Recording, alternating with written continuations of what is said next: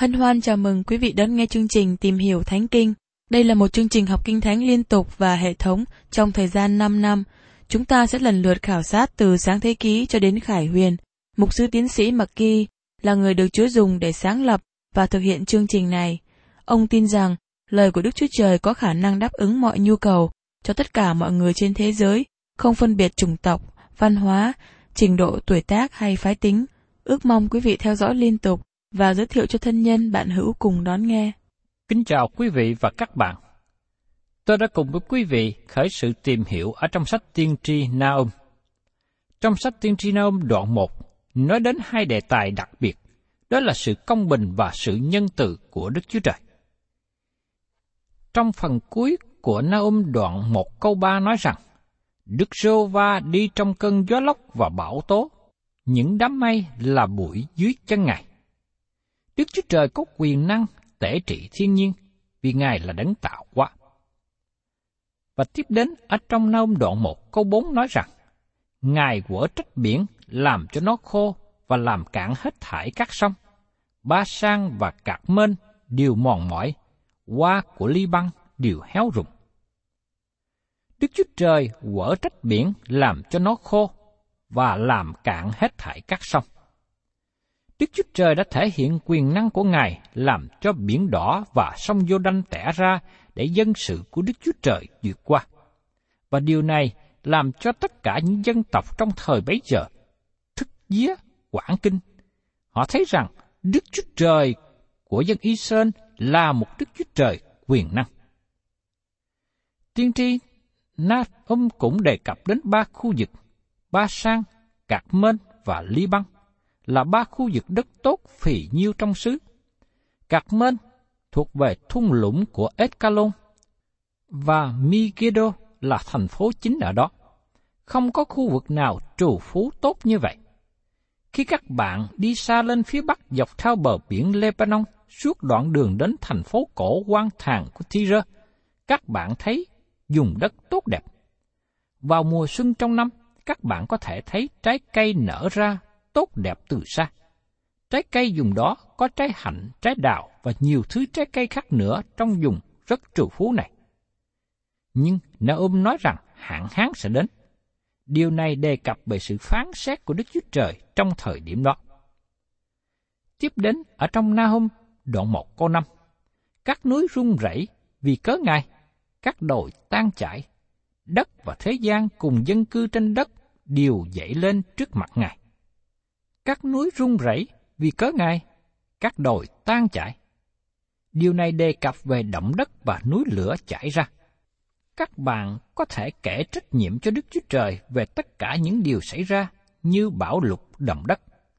Nhưng không thể kể trách nhiệm của Ngài về những người chết trong lúc này. Bởi vì con người được ban cho sự khôn ngoan để đừng xây dựng nhà sống gần bờ sông hầu tránh nguy hiểm của nước lụt.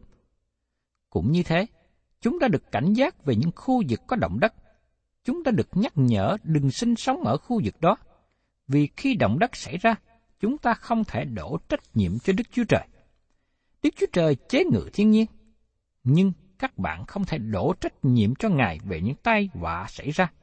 Con người chịu trách nhiệm về chính họ. Tiếp đến, chúng ta cùng xem ở trong Nahum đoạn 1 câu 6. Ai đứng được trước sự thạnh nộ Ngài? Ai đương nổi sự nóng giận Ngài? Sự tức giận của Ngài đổ ra như lửa, những vần đá vỡ ra bởi Ngài. Con người đã học biết rằng các bạn không thể đứng lên chống nghịch với thiên nhiên. Thiên nhiên có thể là sự thù nghịch với con người, nhưng nó cũng có thể là bạn với con người. Vấn đề là các bạn có cố gắng chống lại thiên nhiên, các bạn sẽ bị thất bại nặng nề. Ai đứng được trước sự thanh nộ của Ngài? Ai đương nổi sự nóng giận Ngài? Câu hỏi này được hướng trực tiếp về dân chúng Ninive. Họ là những người khước từ sự nhân từ của Đức Chúa Trời quyền năng. Các bạn có câu trả lời cho câu hỏi này không? Tôi xin hỏi các bạn là những người chưa được cứu rỗi. Câu hỏi này. Có thể các bạn nương cậy vào sự công bình riêng của chính mình, nương cậy vào công việc thiện của chính mình. Các bạn có thật sự tin rằng các bạn có thể đứng nổi trước mặt Đức Chúa Trời thánh khiết không? Ngài là đấng ghét tội lỗi và sẽ đón phạt tội lỗi. Các bạn có thể đứng nổi trước sự hiện diện thánh của Đức Chúa Trời không? Có một vị giáo sư lỗi lạc trong một trường đại học viết về một câu chuyện như sau. Có một chuyến xe bết từ địa ngục lên thiên đàng. Đó là hành trình mà những người ở địa ngục có thể đi và họ muốn đi. Xe bếp này chở đầy người, và khi đến thiên đàng, tài xế đậu xe trước cổng. Tài xế nói với mọi người trên xe bếp, vào 4 giờ chiều nay, xe bếp sẽ trở về nhà. Và trước khi 4 giờ, xe bếp lại đầy người. Tất cả mọi người đều trở về. Tài xế xe bếp thấy lạ mà nói rằng, nếu ai muốn ở lại, có thể ở lại. Nhưng tại sao họ không ở lại? Bởi vì họ tìm thấy rằng không có chỗ nào dành cho họ trên thiên đàng. Lời tiên tri Naum nói rằng, ai đứng được trước sự thanh nộ ngay Nếu các bạn không có Chúa cứu thế, làm cách nào các bạn có thể đứng với tư cách là tội nhân trước sự hiện diện của Đức Chúa Trời thánh khiết? Các bạn có nghĩ rằng các bạn có cơ hội đó không? Các bạn không có cơ hội nào. Các bạn không thể đứng trước mặt Đức Chúa Trời nếu không có Chúa cụ thể. Để có thể đứng trước sự hiện diện của Đức Chúa Trời, có nghĩa là các bạn cần được tiếp nhận trong Chúa Giêsu Christ. Đây là một nền tảng lớn mà tiên tri Naum nêu ra ở đây. Đức Chúa Trời phải phán xét tội lỗi. Sự diễn đạt của Naum về quyền năng của Đức Chúa Trời và cơn giận của Ngài để bảo đảm với dân Juda về sự bảo vệ bởi quyền năng của Đức Chúa Trời khi quân Assyri lấn chiếm đất nước. Tiếp đến ở trong Naum đoạn 1, câu 7. Đức Sô Va là tốt lành, Ngài là đồn lĩ trong ngày hoạn nạn, và biết những kẻ nương náu nơi Ngài. Tiên tri Naum nói rằng, Đức Sô Va là tốt lành.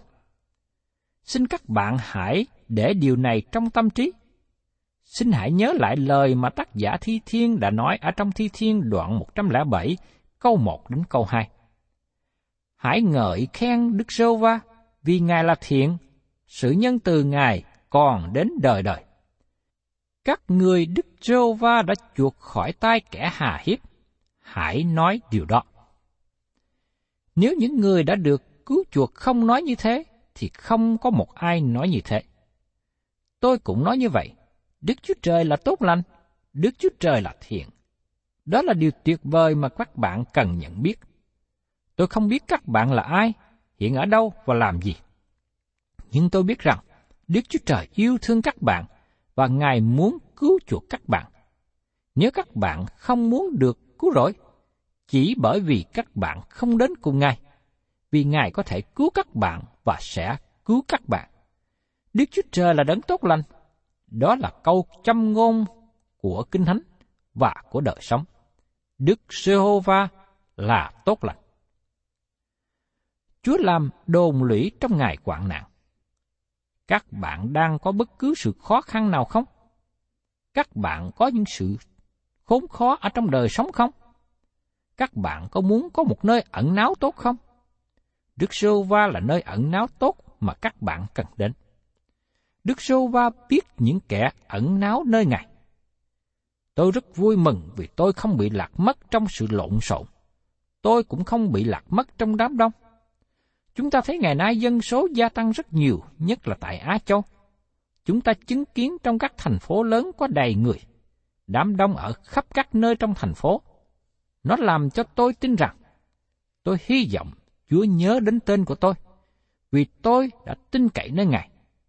Tôi rất vui mừng khi Kinh Thánh nói rằng, Đức Sô Va biết những kẻ nương náo nơi Ngài. Đức Chúa Trời biết những người nào tin cậy nơi Ngài. Đức Chúa Trời không cần đến máy vi tính, máy computer để lưu trữ tên của các bạn.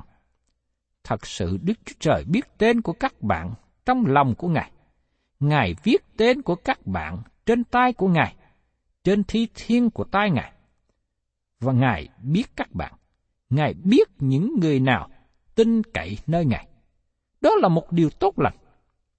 Vì chúng ta tin cậy vào một Đức Chúa Trời hàng sống. Ngài biết mỗi chúng ta. Đặc biệt Ngài lưu ý biết đến những người nào nương cậy vào Ngài. Do đó, tác giả Thi Thiên nói rằng, những ai nương cậy nơi Đức Chúa Trời thì không hề bị hổ thẹn. Tiếp đến, chúng ta cùng xem ở trong Naum đoạn 1 câu 8. Ngài dùng nước lục quỷ diệt chỗ nó và đuổi kẻ thù mịch mình vào sự tối tăm. Chúa sẽ chôn vùi và quỷ diệt người Assyri.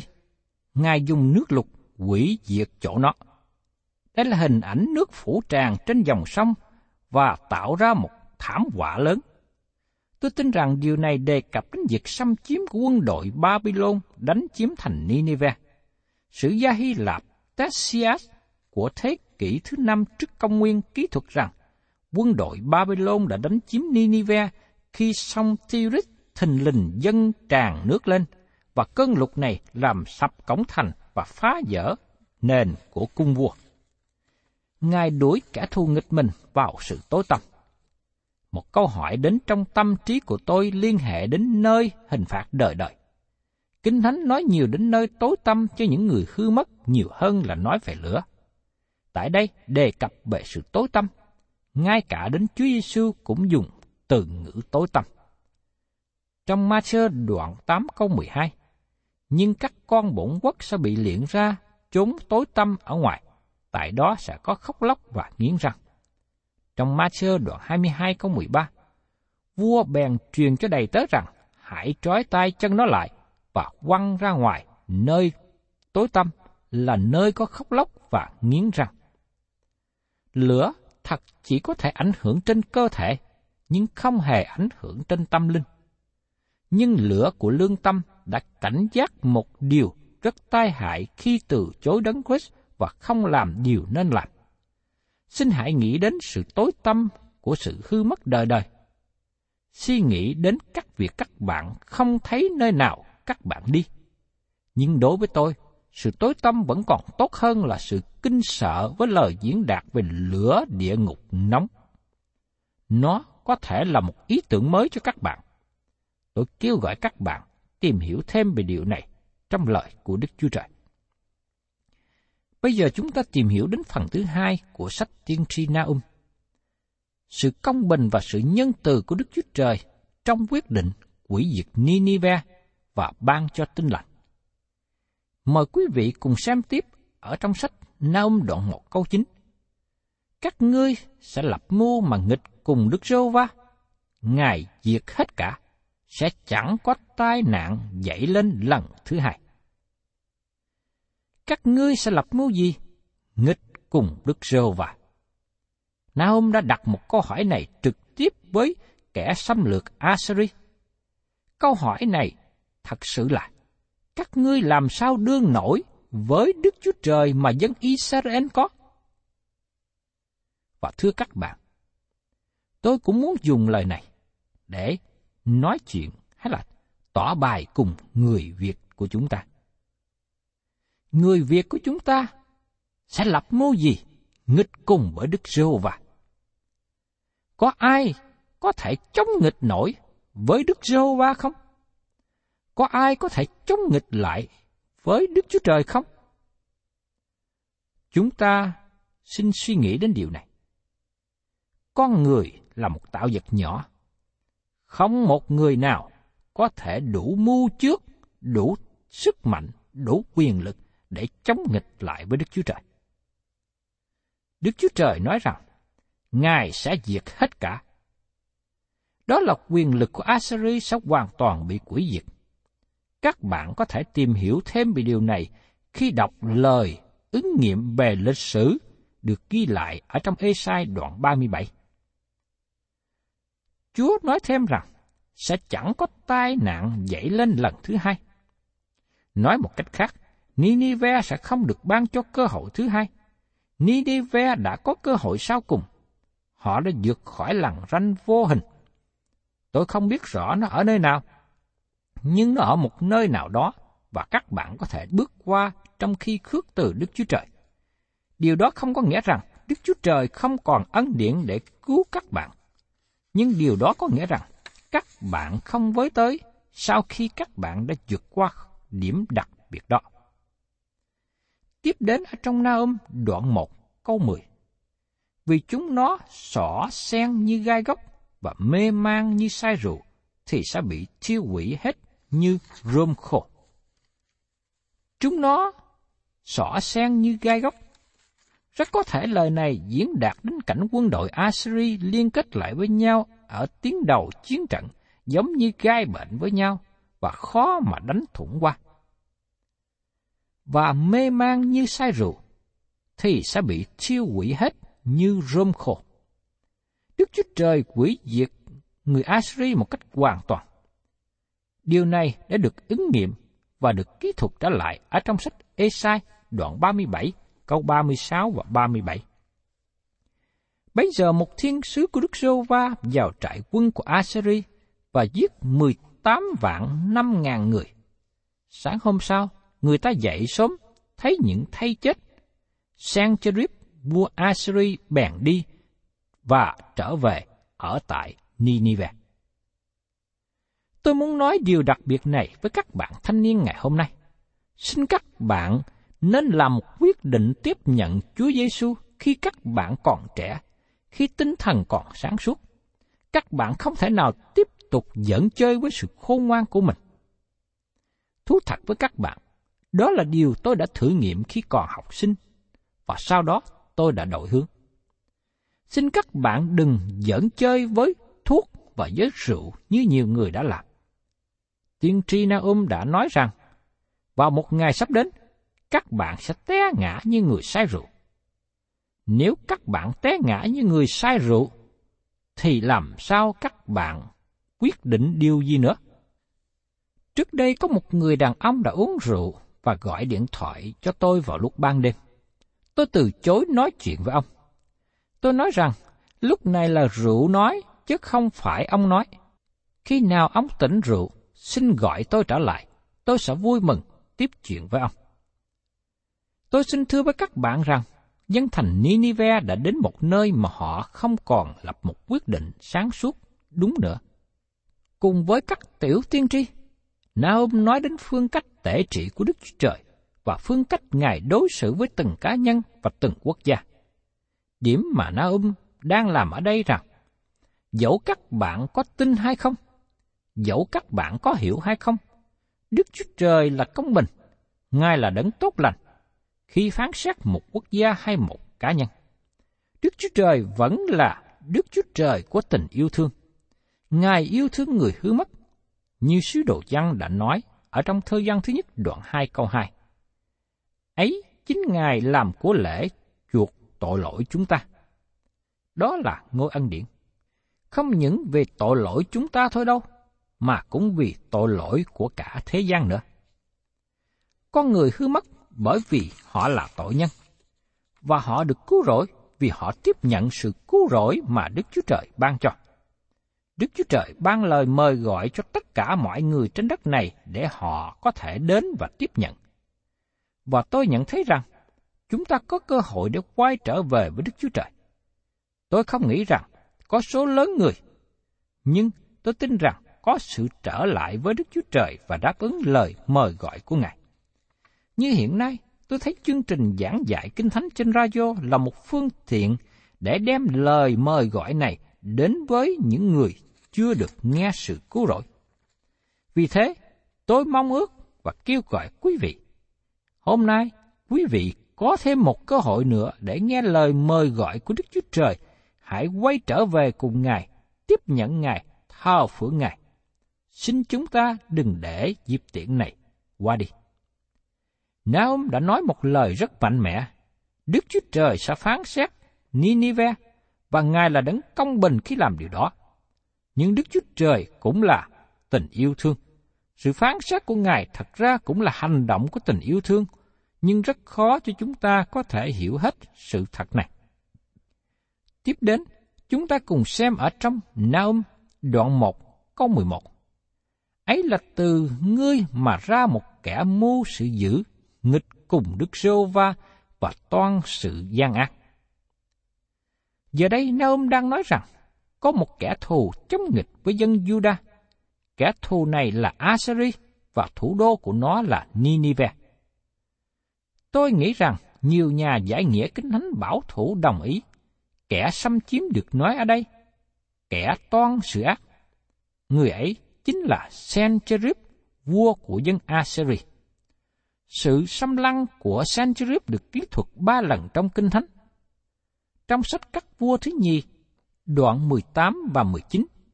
Trong sách Sử ký thứ nhì, đoạn 32. Điều này cũng được nói ở trong Esai đoạn 36 và 37.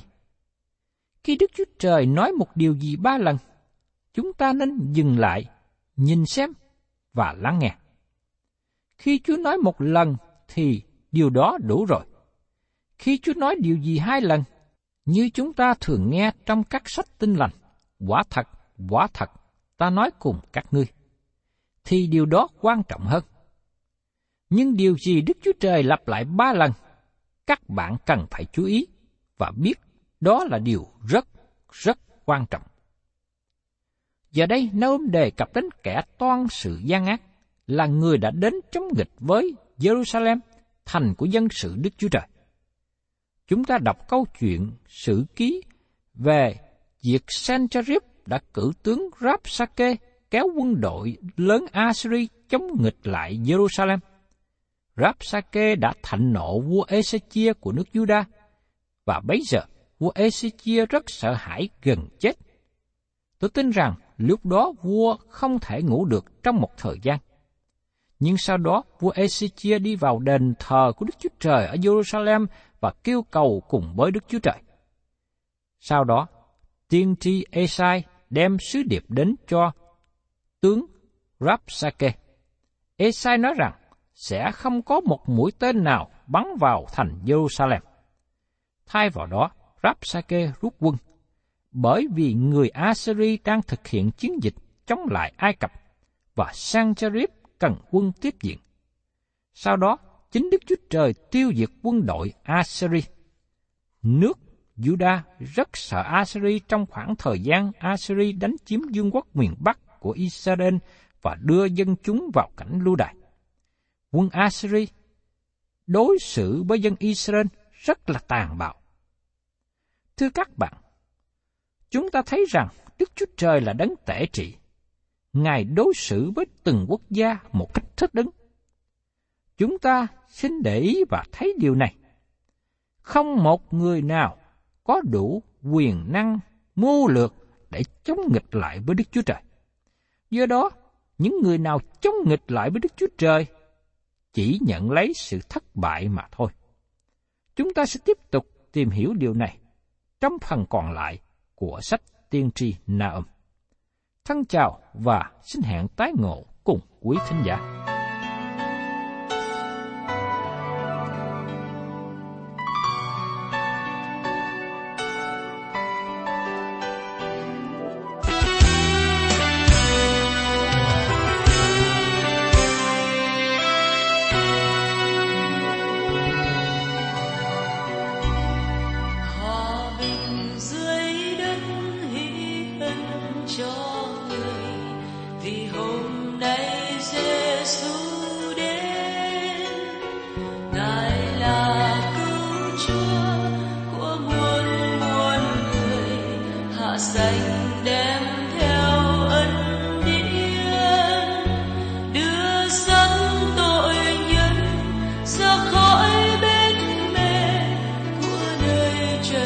desire.